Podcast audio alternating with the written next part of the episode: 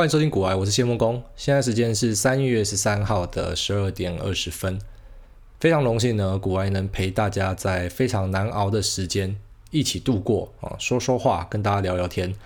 那也谢谢大家对于股癌的支持，我们节目才上传到现在一两个礼拜。那在 iTunes Podcast 里面呢，苹果的 Podcast 里面。本来跟大家说呢，哦，我们跑到商业的排行榜里面去了，结果现在发现呢，我们是总节目的排行榜第五名。好，虽然我觉得奇怪，怎么会爬这么快，有点莫名其妙。那也不知道它背后的运算的逻辑是什么。不过呢，非常感谢大家的支持。那大家发现呢，好，这个礼拜本来想说是黑色星期一开场，啊，美股熔断，结果发现是黑色一星期。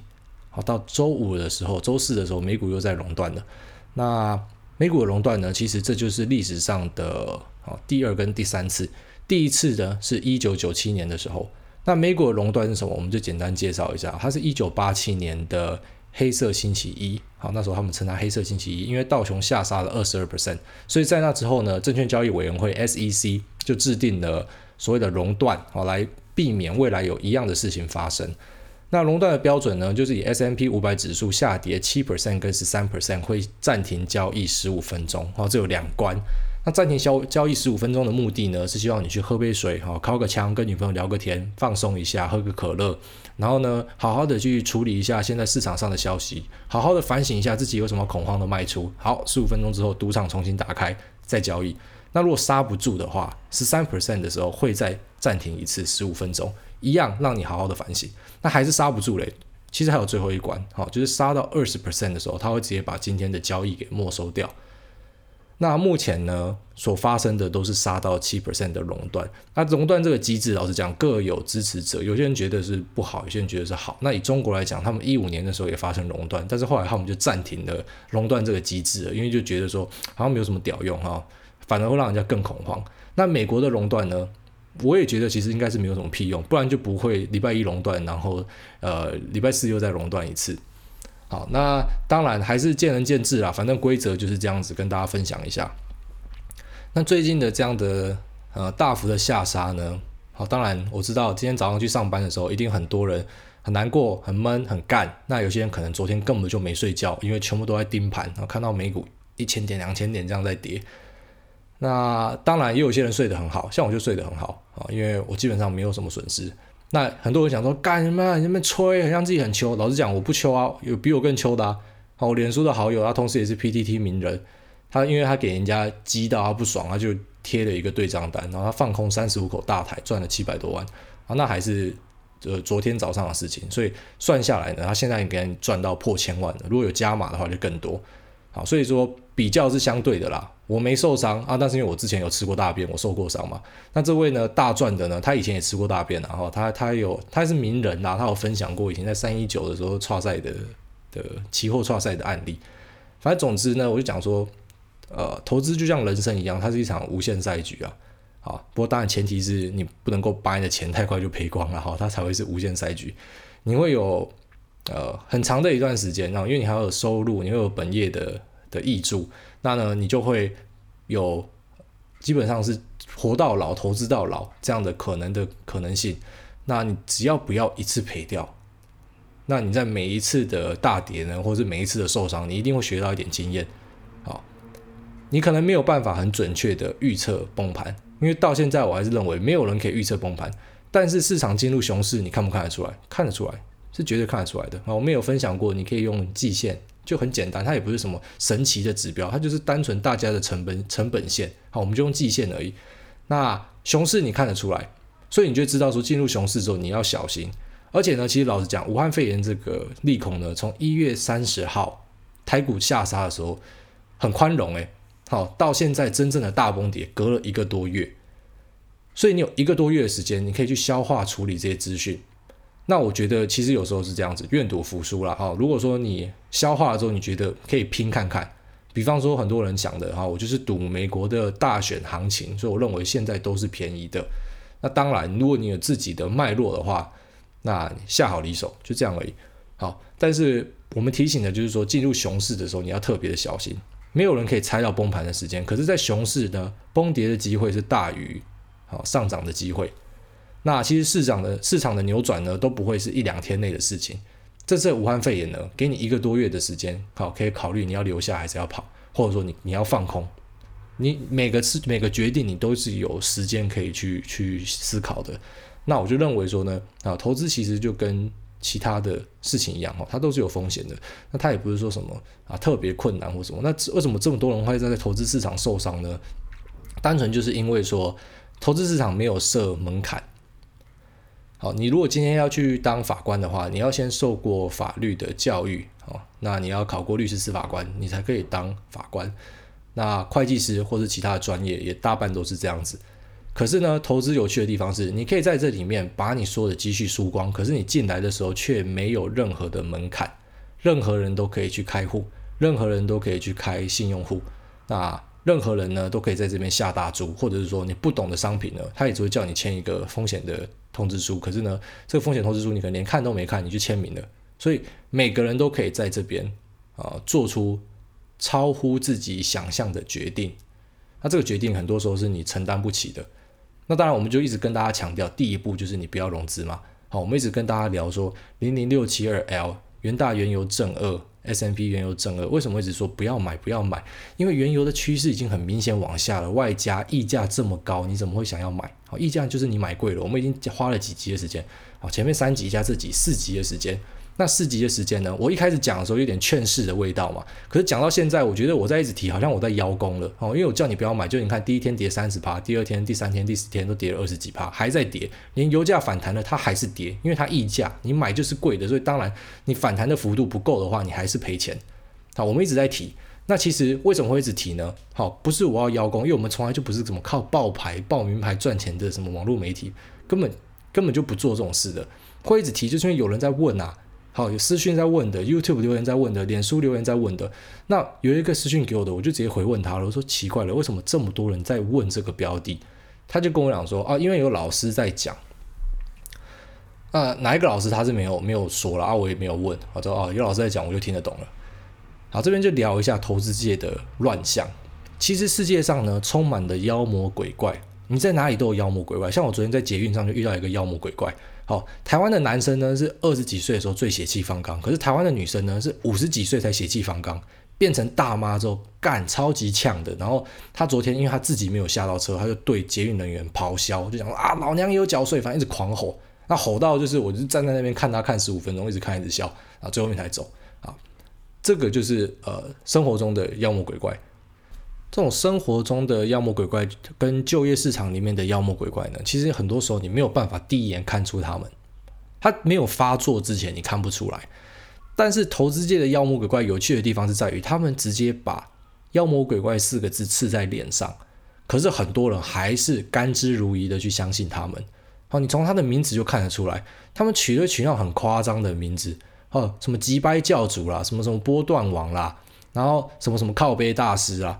反正怎么都会用这么奇怪的名字，就是这种名字呢。如果各位在业界、好商界、法界、行销界，你听到有人取这种名字，你 你一定会直接笑出来，想说：“干，你是不是脑袋有问题？你到底是不是智障啊？”就是谁会取这种名字？可是呢，在投资界好玩的地方是，这种乱七八糟的人，他可以获得大家的信任啊，因为他可以把自己吹嘘的多厉害。所以很多时候，这些老师他厉害的并不是操盘啊。他厉害的是卖产品，他非常的会卖产品。那这个我们讲的这一部分呢，是那种非法的、没有证照的老师。那大家说有证照的你怎么看啊？有证照就投顾业嘛，投顾业我也觉得很莫名其妙啊。以一般的业界来讲，好了，钱来钱去的地方，越高端的地方，餐饮业来说，装潢一定好，食材一定好，肉你就是干净，然后油花分布均匀。那青菜呢，看起来就是很新鲜、很漂亮。服务员，呃，这个。态度很好。那如果是家具行呢？家具行你就是看到一些特别的材质嘛。那它的摆放上、灯光上一定会让你觉得非常的舒服。反正只要是钱来钱去的地方，它的质感就会比较好。可是投顾界呢？啊，投资界里面呢，这些投顾老师呢，他们有趣的地方是，他们虽然是钱来钱去，可他们质感真的是烂到一个靠背。他们的节目，我就有时候都在想说，奇怪了，你不能够用好一点的摄影机吗？为什么画质这么差？然后不然就是你那个纸板，我拜托你可不可以做得好看一点？你配色、你的字体可不可以弄得好看一点？你的节目的 banner 广告的 banner，你的右边老师介绍的背景可不可以做得好看一点？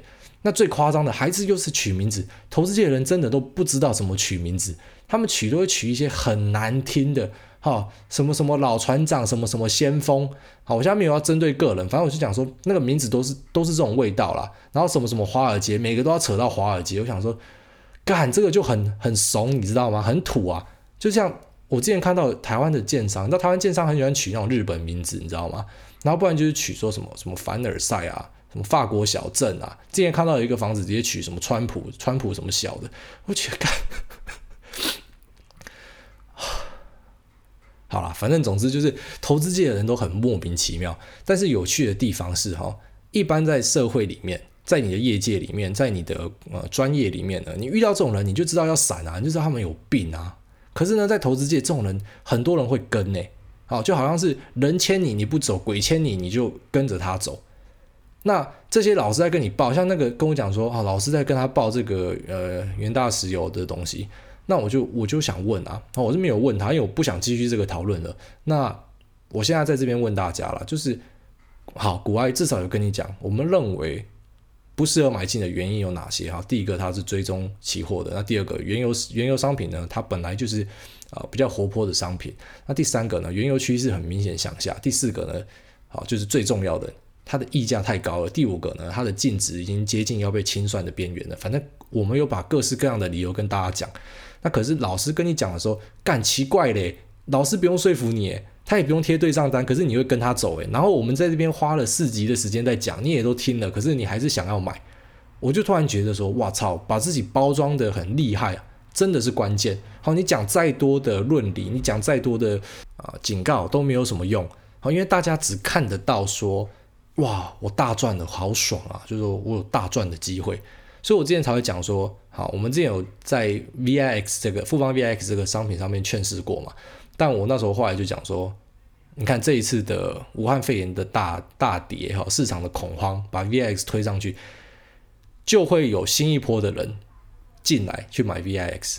那之前那波受伤的，他就会知道说 VIX 就是一个。好像乐透型的产品嘛，你不可能长期持有，你可能就是好像你赌对了，你赚得到钱。可是这种东西你没有办法说重仓重本来玩。但是因为武汉肺炎这样杀下去之后呢，就有新一波的哈，用中国的讲法就是新一波的韭菜。出来给大家收割嘛，反正就是一波市场就是一波一波，那最后面就会变成说，你看老一辈的跟你讲说不要玩股票，因为你看他们受伤过，那年轻一辈的呢，然后还是会进来，因为他看到说，哎，好像可以赚很多钱，就像现在很多人看到说啊，原油其实本来应该多少钱，那我们昨天的例子也分享过说，华航的呃避险期货做反边的故事嘛，大家觉得会上涨，结果后来暴跌。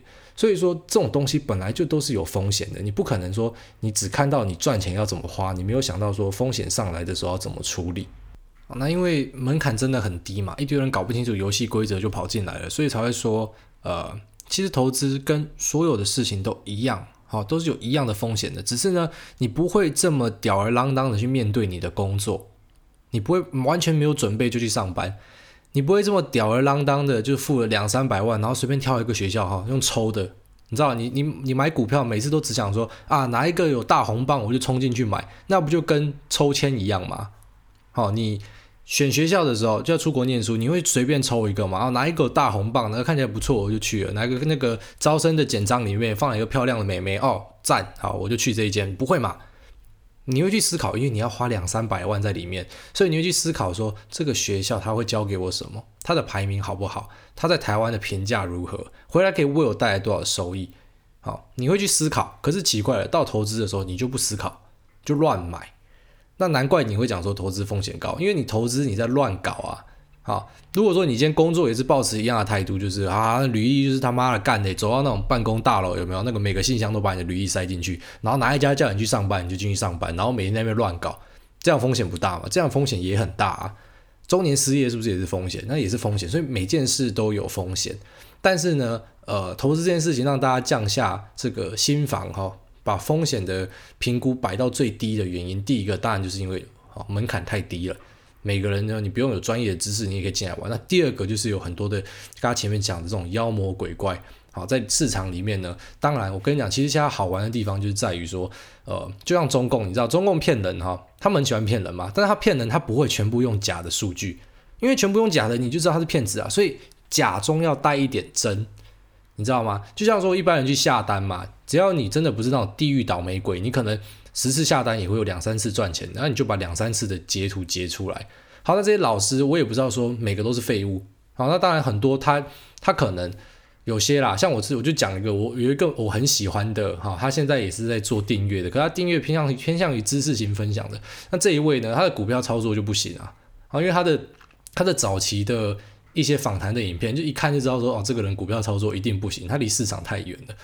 可是问题是他的知识的分享很强啊，那可能有些老师也是这样，好，他只是不得已。因为他的信徒一直问嘛，啊，你不要跟我讲那么多知识，你直接告诉我哪一只可以买就好了。那他又守不住他的他的原则，他就好啦，你去买哪一只啊？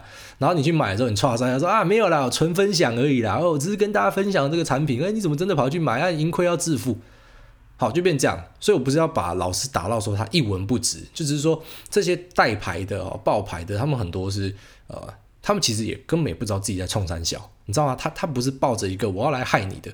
虽然很多人会讲说，有些人是配合主力出货，但我相信大部分的人他也没有认识什么主力啦，他也没有要害你的意思啊，就只是他自己也不知道自己在冲三小，然后莫名其妙被推到舞台前面，他就哦随便讲几句话，然后大家听了说哦，赶紧呀，他家讲了什么什么什么，快快快，大家上啊，冲啊冲啊冲啊，然后之后回去找他，他说哦没有盈亏自负哦，输赢自负。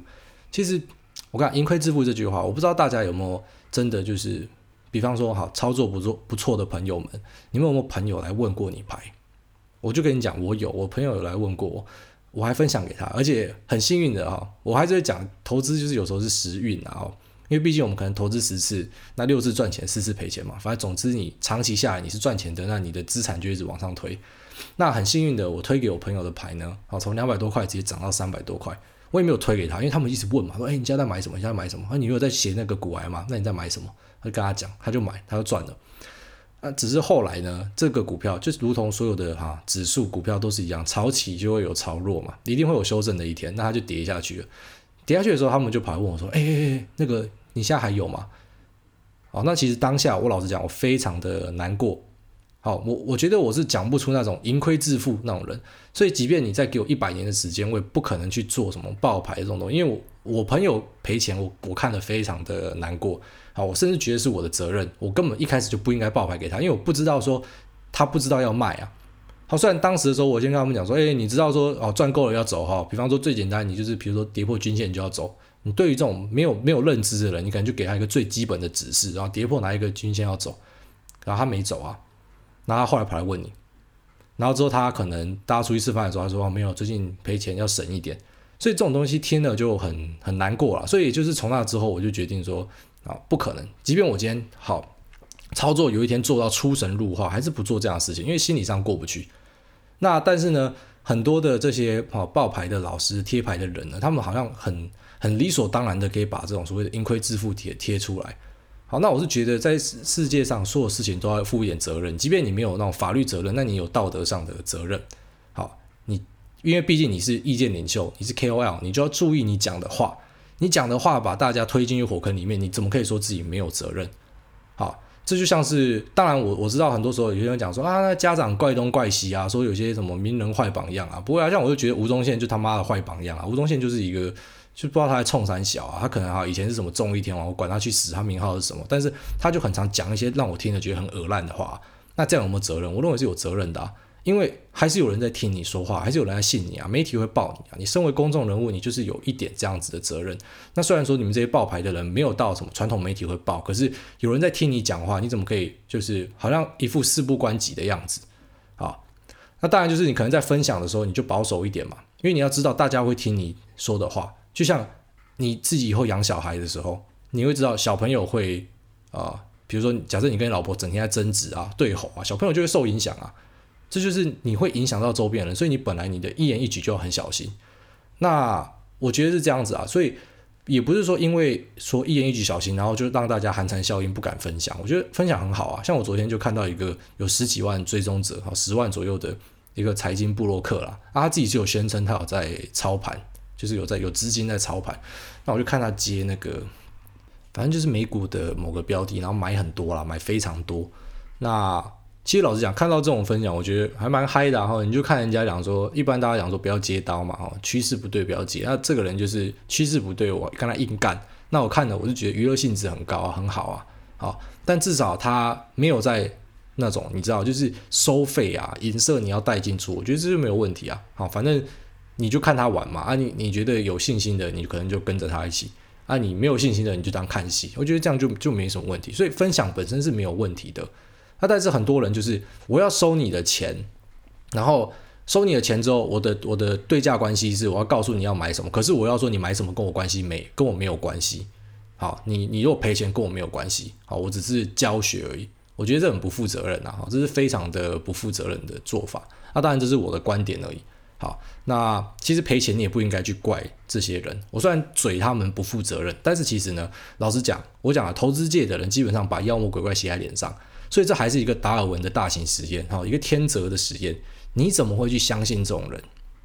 那你本来就是该被淘汰的。骂人家都已经把妖魔鬼怪写在脸上，你怎么还会去相信他？你活该被淘汰。好，但是呢，没有被淘汰的人，或者说濒临变淘被被淘汰的人，我们救一个是一个，我们就是跟大家讲说。好，冷静下来，没关系，崩盘是一定遇到的。你在未来的十年，你还是会再遇到崩盘，你总是会遇到的。那你现在遇到了，如果你没有受伤，恭喜你。那如果你有受伤，好，没关系，你要知道自己错在哪里，你要知道问题在哪，是不是部位太大，是不是杠杆开大了，是不是在熬单，是不是不停的摊平？好，每个人条件不一样。巴菲特摊平了，我举他的达美航空的例子嘛，他一千两百多亿的现金，他买了四千万的美金。大家可能无法想象这比例，那我们就用一般人的角度，就是一百多万，然后花了四百多块，这样而已。